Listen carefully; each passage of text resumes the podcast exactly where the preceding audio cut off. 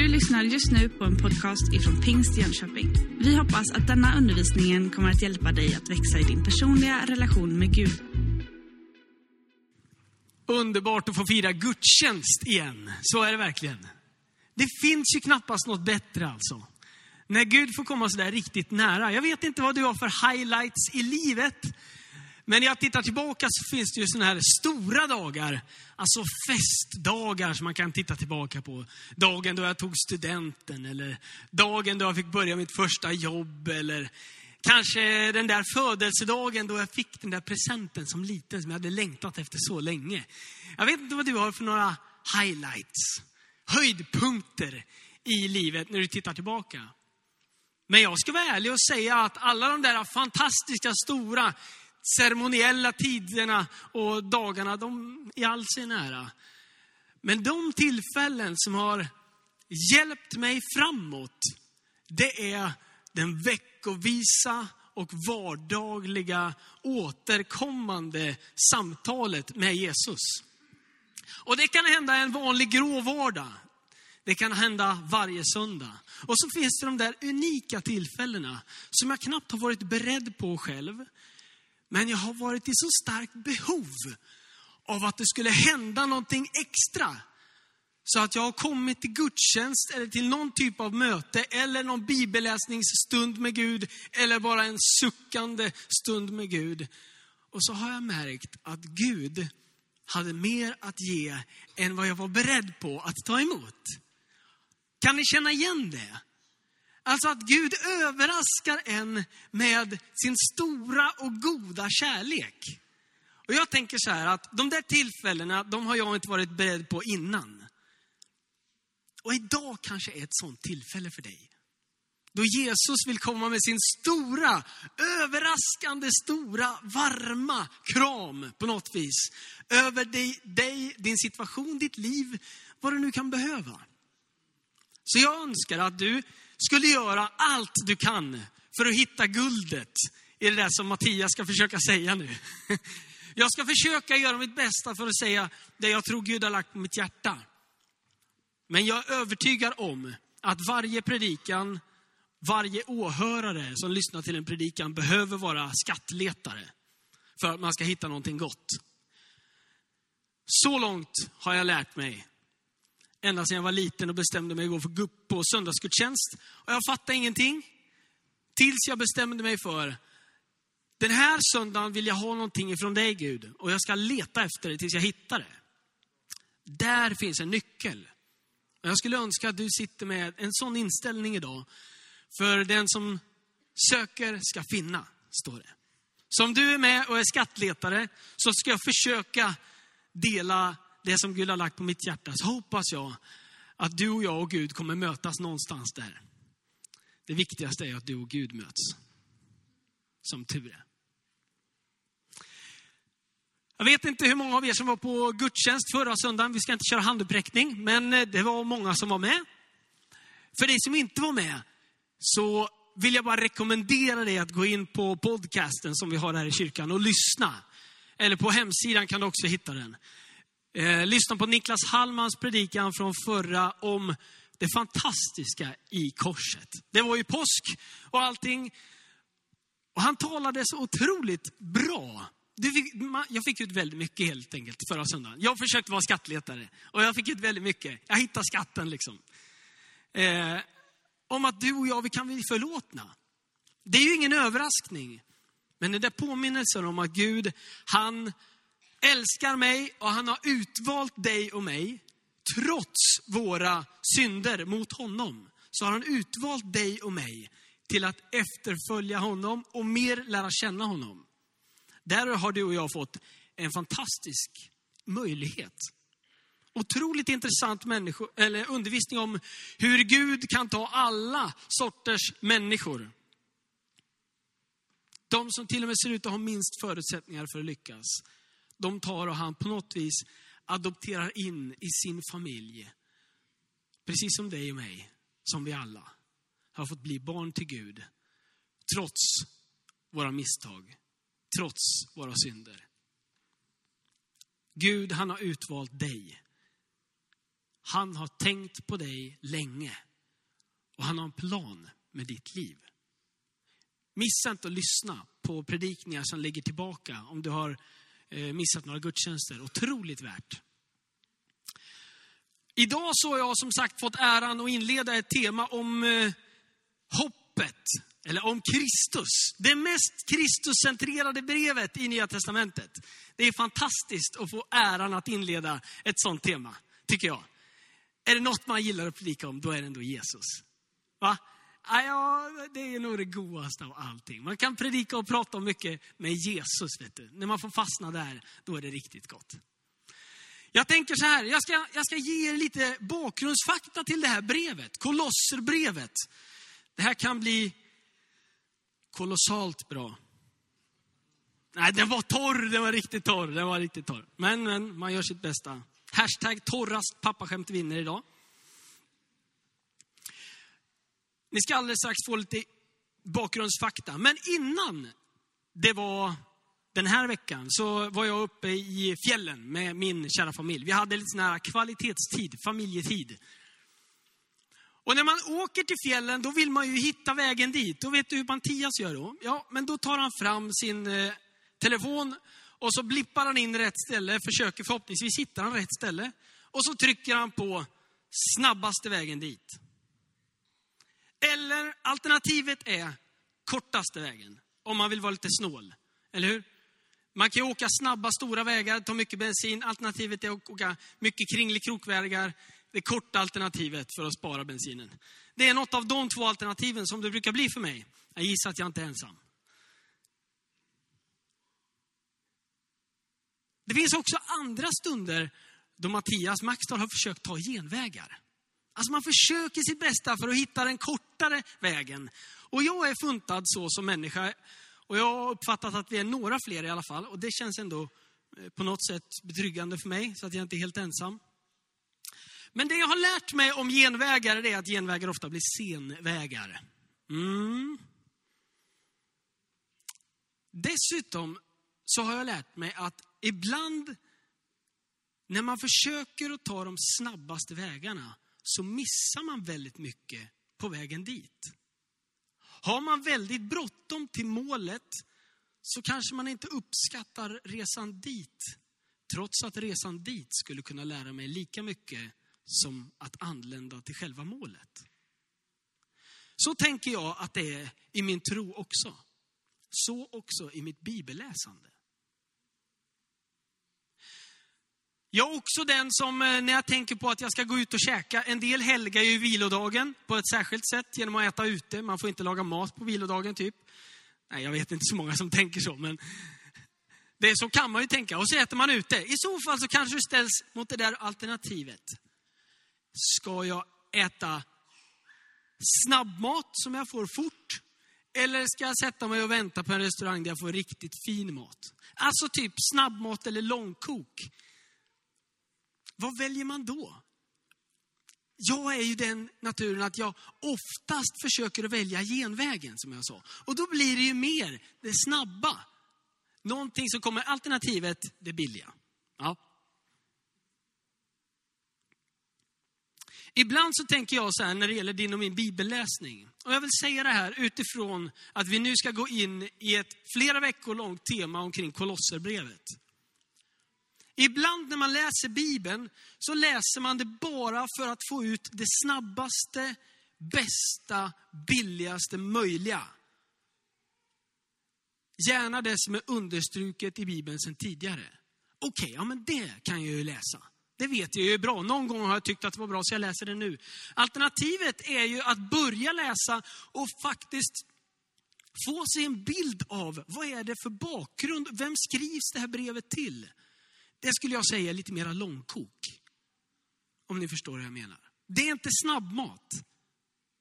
Risken när man alltid tar genvägar och alltid använder GPS, det är att man tappar kunskapen om hur jag hittar till en plats på egen hand. Jag har för bråttom för att reflektera. Likadant när jag lagar mat. Om jag alltid köper snabbmat istället för att laga egen mat, så tappar jag kunskapen om hur jag tillagar en måltid. Likadant är det med Bibeln. När du och jag väljer att bara läsa för att få komma till snabbaste möjliga mål, då tappar vi något om tillagningen av den bibliska måltiden. Förstår ni hur jag menar? Så du och jag, vi kan nu under veckorna som ligger framför bestämma oss för att haka på en bibelläsningsplan. För vi kommer att släppa lite filmer som läggs ut på sociala medier. Lite småandakter där vi går igenom vers för vers i Kolosserbrevet. I Kolosserbrevet. Och här får du möjligheten att följa med. Och jag skulle vilja tipsa dig om att inte bara ta det här som snabbmat. Utan att faktiskt sätta dig in i Kolosserbrevet. Det mest Kristuscentrerade brevet i Nya Testamentet. Då kommer du få ut otroligt mycket av veckorna som ligger framför. Du kommer lära dig hur man lagar en biblisk måltid. Typ. Om ni förstår vad jag menar. Lite information om brevet. Alltså Paulus är den som skriver brevet till Kolossai. Han skriver det ungefär vid år 60 efter Kristus och han är då fånge i ett fängelse, troligtvis i Rom. Där sitter han i husarrest. Och under den här tiden så skriver han tre brev som vi kan hitta på raken. Efesierbrevet, Filipperbrevet och Kolosserbrevet. Han skriver också andra Timoteusbrevet och brevet till Filemon under den här tiden. Men Paulus är inte den som har grundat församlingen i Kolossai, utan det är nämligen Epafras. Vem är då Epafras? Ja, men Epafras, han verkar ha kommit till tro under tiden som Paulus predikade i Efesos. Efesos låg ungefär ja, men 16 mil västerut från Kolossai. Där predikade Paulus. Han var där i flera år. Och han var där ungefär fyra år tidigare. Kring 56 efter Kristus enligt det här, de dateringar som vi kan hitta. Det är ju gissningar, så man får ju ta dem här med en nypa salt. Men man får i alla fall ett litet hum om det. Om bilden. Här blir Epafras frälst. Han är troligtvis från Kolossai, så när han reser tillbaka hem igen till sin hemort Kolossai så börjar han berätta om vem Jesus är. Han börjar berätta om vad han har fått vara med om. Och fler och fler börjar komma till tro. De tar emot Jesus och det börjar bildas en liten grupp som växer och växer. Det blir en församling. När Paulus skriver det här brevet så är det av en anledning. Det är nämligen så att under den tiden som han har varit borta och inte varit så nära Kolossai, så har det hänt saker i församlingen. Epafras kommer till honom och berättar om de olika läror och ill, irrläror som har kommit in i församlingen. Alltså läror som inte är Kristuscentrerade, utan decentraliserar Kristus i församlingen på ett eller annat sätt. Det fanns till exempel en tydlig, eh, man, ah, vad ska man säga, ceremonialism. Det var ett långt ord. Det var viktigt att äta rätt mat och rätt dryck. Man fick inte äta fel mat och inte äta fel dryck. Det var också viktigt med omskärelse hade kommit in och florerat i församlingen. Det hade dessutom kommit in en typ av asketism, alltså du får inte röra, du får inte smaka, du får inte testa, som Paulus säger i kapitel 2 i det här brevet. Ni ställer er under saker och ting som på något vis säger, regler är viktigare än Kristus frälsning. Det fanns andra saker också som florerade. Till exempel sånt om ja, men att mänsklig vishet hade fått oproportionerligt stor vikt jämfört med tron på Kristus. Man, kunde, man letade efter hemliga, liksom, eh, hemliga kunskapskällor. Medan Bibeln talar om att källorna finns i Kristus. Den viktigaste kunskapen om evigheten hittar du i Kristus. Här började man leta bland andra grejer och börja blanda. Och när Paulus då fick höra detta, när han eh, satt där i fängelset, så kände han, någonting måste göras. Det är fake news överallt i Kolossais församling. Och hur hanterar man fake news? Ja, men det behöver vara någon trovärdig person som talar om sanningen utifrån trovärdiga källor, eller hur? För att skapa lugn och någonting av grund att stå på. Så Paulus kände helt enkelt att det här var viktigt för mig nu. Jag behöver skriva brev, jag behöver hjälpa Epafras i församlingen i Kolossai. Och han skriver då brevet som blir ett brev som tydligt fastställer att Kristus är det centrala. Ingenting annat. Kristus är över allting annat. Han är suverän. Det finns ingenting som är i närheten av alla andra läror. Kristus är det centrala i församlingen. Det här var viktigt för Paulus. Så pass viktigt att när vi läser det, han använder vid 26 tillfällen i fyra relativt korta kapitel, så säger Paulus Kristus, alltså titeln Kristus. Det är rätt många gånger. Utöver det så använder han det här stora ordet Herren vid sju andra tillfällen. För Paulus var det viktigt att med en taktfast hamring genom sin penna spika in och spika fast hur viktig Kristus är för församlingen. När jag läser Kolosserbrevet så kan jag känna igen en del av det som står där i våran tid. Där vi i Sverige har en otroligt hög uppfattning om utbildning och kunskap. Vilket inte behöver vara fel. Vi kan också ha en viss typ av asketism, där vi liksom ett avståndstagande som går i trender på vad man får och inte får äta. Man måste träna på det eller det eller det eller det sättet för att hänga med. Om man inte gör det, då hamnar man lite utanför. Kanske, jag vet inte. Det är olika gäng såklart, det är olika, olika sammansättningar och sociala grupper. Men det finns väldigt många olika delar. Också ett otroligt stort konsumtionssamhälle där vi har alla möjligheter att missbruka konsumtion. Det finns helt enkelt många saker som Paulus adresserar som vi kan känna igen när vi läser Korosserbrevet. och som jag kan känna igen. Och grejen är ju den att Kristus behöver vara central i församlingen. När du och jag bestämmer oss för att äh, det, här blir, eh, det här blir svårare, liksom. eller vad ska jag säga? När vi, när vi bestämmer oss för att det händer gradvis. Kristus får en decentraliserad roll i kyrkan. Istället för att han är det centrala, som oftast leder till att jag är tacksam, att jag är kärleksfull och att jag är missionerande. Jag är tacksam till Gud för vad han har gjort. Jag är kärleksfull till dem i min omgivning. Jag är missionerande. Jag berättar om Jesus för resten av folket.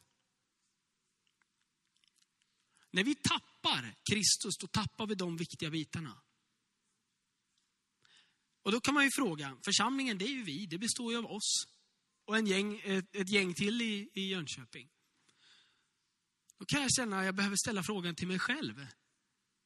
Är jag tacksam? Är jag kärleksfull? Är jag missionerande?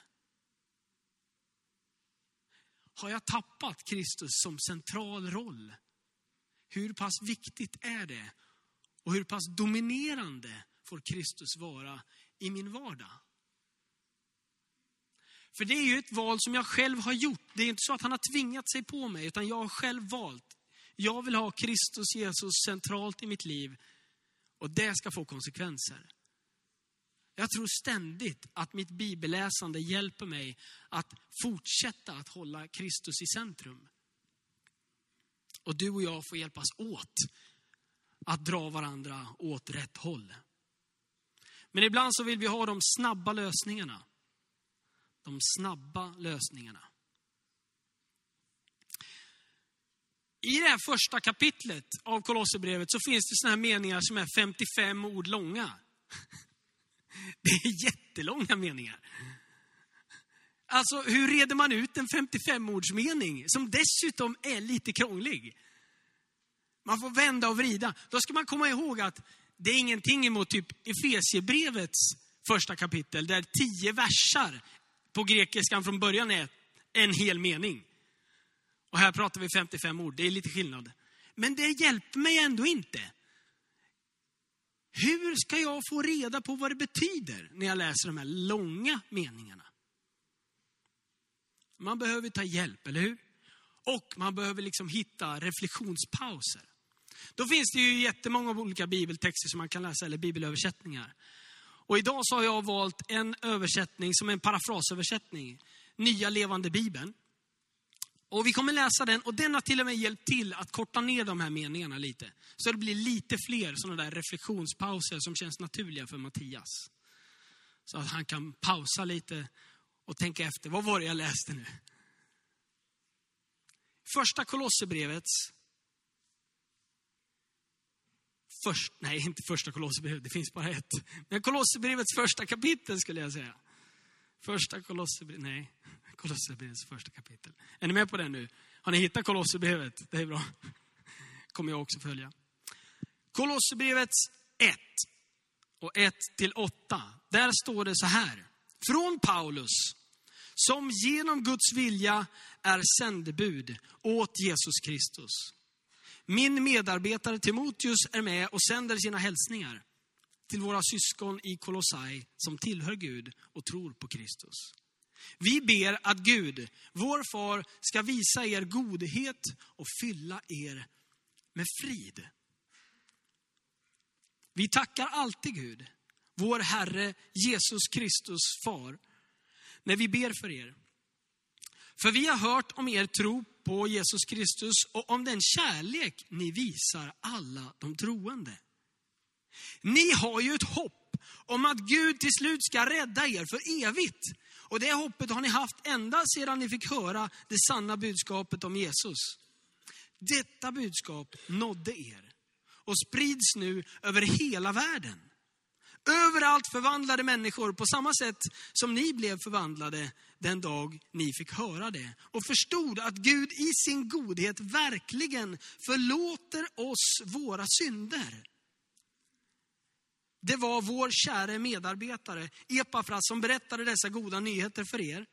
Han som troget tjänar Kristus för att hjälpa er. Det var också han som talade om för oss vilken kärlek Guds ande har gett er till andra människor. När vi börjar att läsa det här kapitlet så är det ett stort tack. Och det börjar många brev med. Ett stort, stort. När man skickar ett brev till någon så brukar det vanligtvis vara så att om man har någonting att tacka för så tackar man ju den man skickade till. Men om man tittar lite extra här så tackar inte Gud, eller tackar inte Paulus församlingen. Han tackar inte ens Epafras. Paulus tackar Gud för vad han har gjort genom församlingen och Epafras. Jag menar inte att vi ska sluta tacka varandra. Vi behöver hålla högt, att uppmuntra och att säga eh, varma ord till varandra. Men vår tacksamhet tenderar ibland att ta Guds ära till mänsklig ära. Så här är någonting som vi kan lära oss redan i början av Kolosserbrevet. Att tacket ska vara till Gud och uppmuntran, den får gå till människor. Men tacksamheten som du och jag kan hitta behöver vara till Gud först. Här sätter Paulus en jätteviktig, ett jätteviktigt exempel. Och du och jag får möjligheten att följa det. Sanningen är den att Bibeln aldrig tackar människor för deras tro eller kärlek. Eller ledare för deras goda insatser eller någonting. Utan det tackar alltid Gud För han är källan till att det här händer.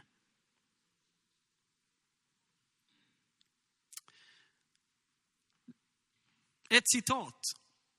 Kärlek är inte kärlek förrän det omsätts i handling. När du och jag läser de första verserna i Kolosserbrevet så kan vi se att Paulus har fått höra om Kolosser, församlingen i Kolossais stora kärlek. Både till de troende men också till alla andra människor. Här önskar jag, tänk om man skulle säga så om Mattias. Tänk om man skulle tala så om Mattias Maxstad och Maxstadsfamiljen. Tänk om man skulle tala så om församlingen i Jönköping. Jag tänker att en del gör det. Men för mig är det viktigt att det inte bara får vara någonting, några gamla meriter. Ja, men Mattias, han var väldigt trevlig då. Sen så vill man helst inte prata om nuet, för det är någonting annat. Alltså, jag önskar att mitt liv skulle fortsätta att helgas. Så att jag varje dag får upptäcka att jag borde göra det här, jag borde göra goda gärningar här eller där. Jag borde visa kärlek till dem runt omkring mig. Och vet du, när du och jag antar den tjänande positionen eller funktionen som Kristus ger oss, då hittar vi en fantastisk källa till liv. När du och jag börjar tjäna andra så hittar vi en underbart varm, frisk, fräsch källa till liv. Och dessutom så får andra runt omkring oss höra om det goda.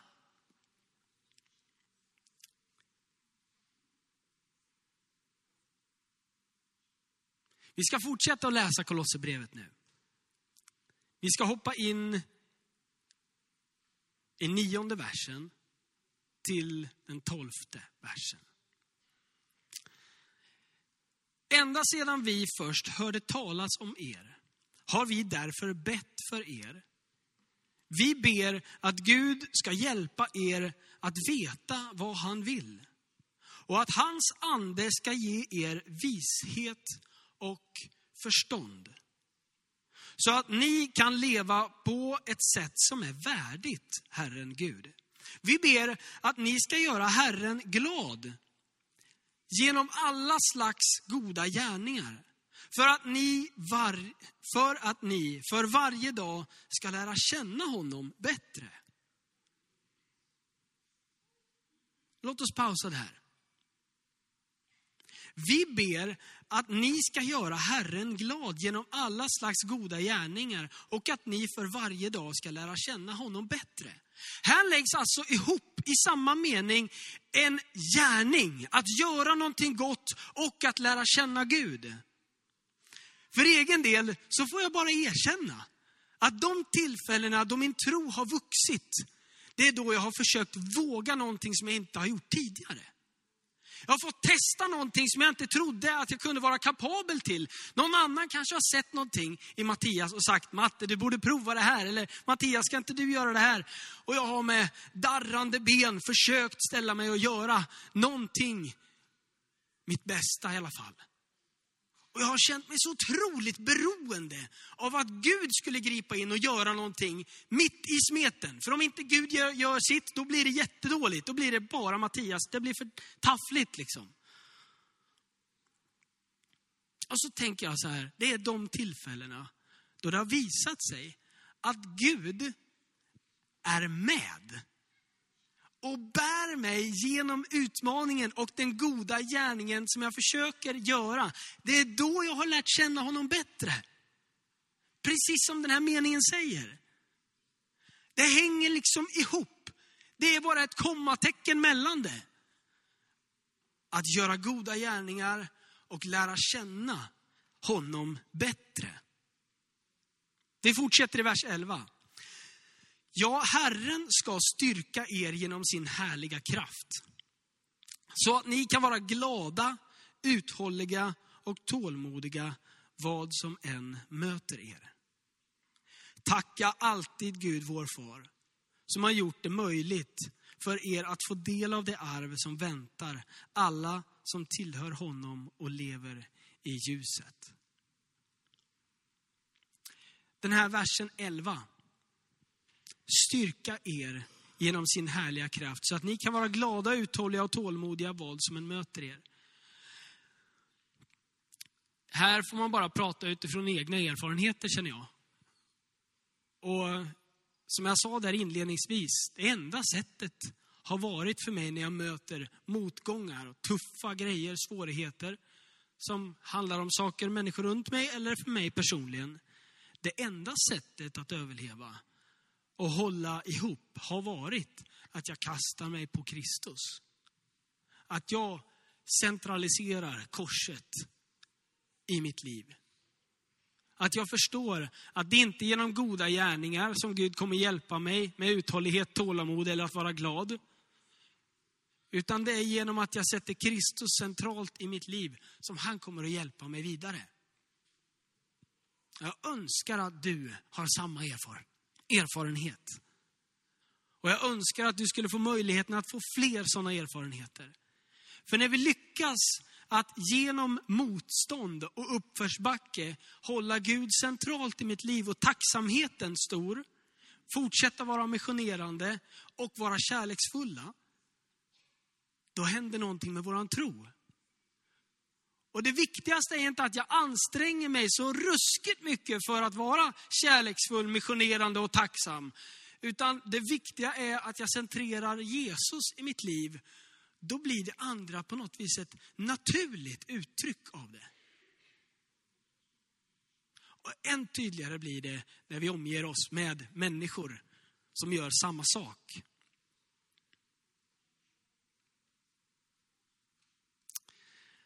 Jag tror jag ska be lovsångsteamet att komma upp. Kom upp vänner.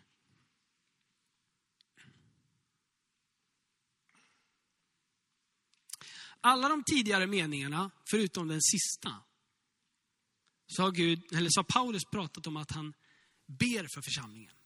Att han försöker och önskar att vi skulle göra si eller så. Men så kommer tolfte versen och i den här översättningen som var där, Eh, kan vi få upp den bilden igen Elis? Den sista, den ja. Tacka alltid Gud, står det där. Och i Bibel 2000 så står det, ni ska tacka vår fader. Ni ska, skall tacka. Alltså här kommer någonting som är en nyckel. Där Paulus för första gången säger, ni ska göra. Innan så har det varit, jag ber att ni ska få vara med om. Jag har hört att allting är bra. Men sen så kommer någonting som är viktigt. Och vad handlar det om? Jo, centraliseringen av Kristus i mitt liv. När du och jag tackar honom, så blir det tydligt för dig och mig att jag själv inte är centrum, utan att Kristus är centrum. Jag önskar att det skulle få vara fortsättningen för dig och mig när vi läser Kolosserbrevet. Och att Gud på något vis skulle bara peka på saker och ting i dig och mig som, vi, som gör att vi helgas, blir mer lika Jesus. För det är ändå i alla fall mitt mål som kristen. Jag vill bli mer lik honom.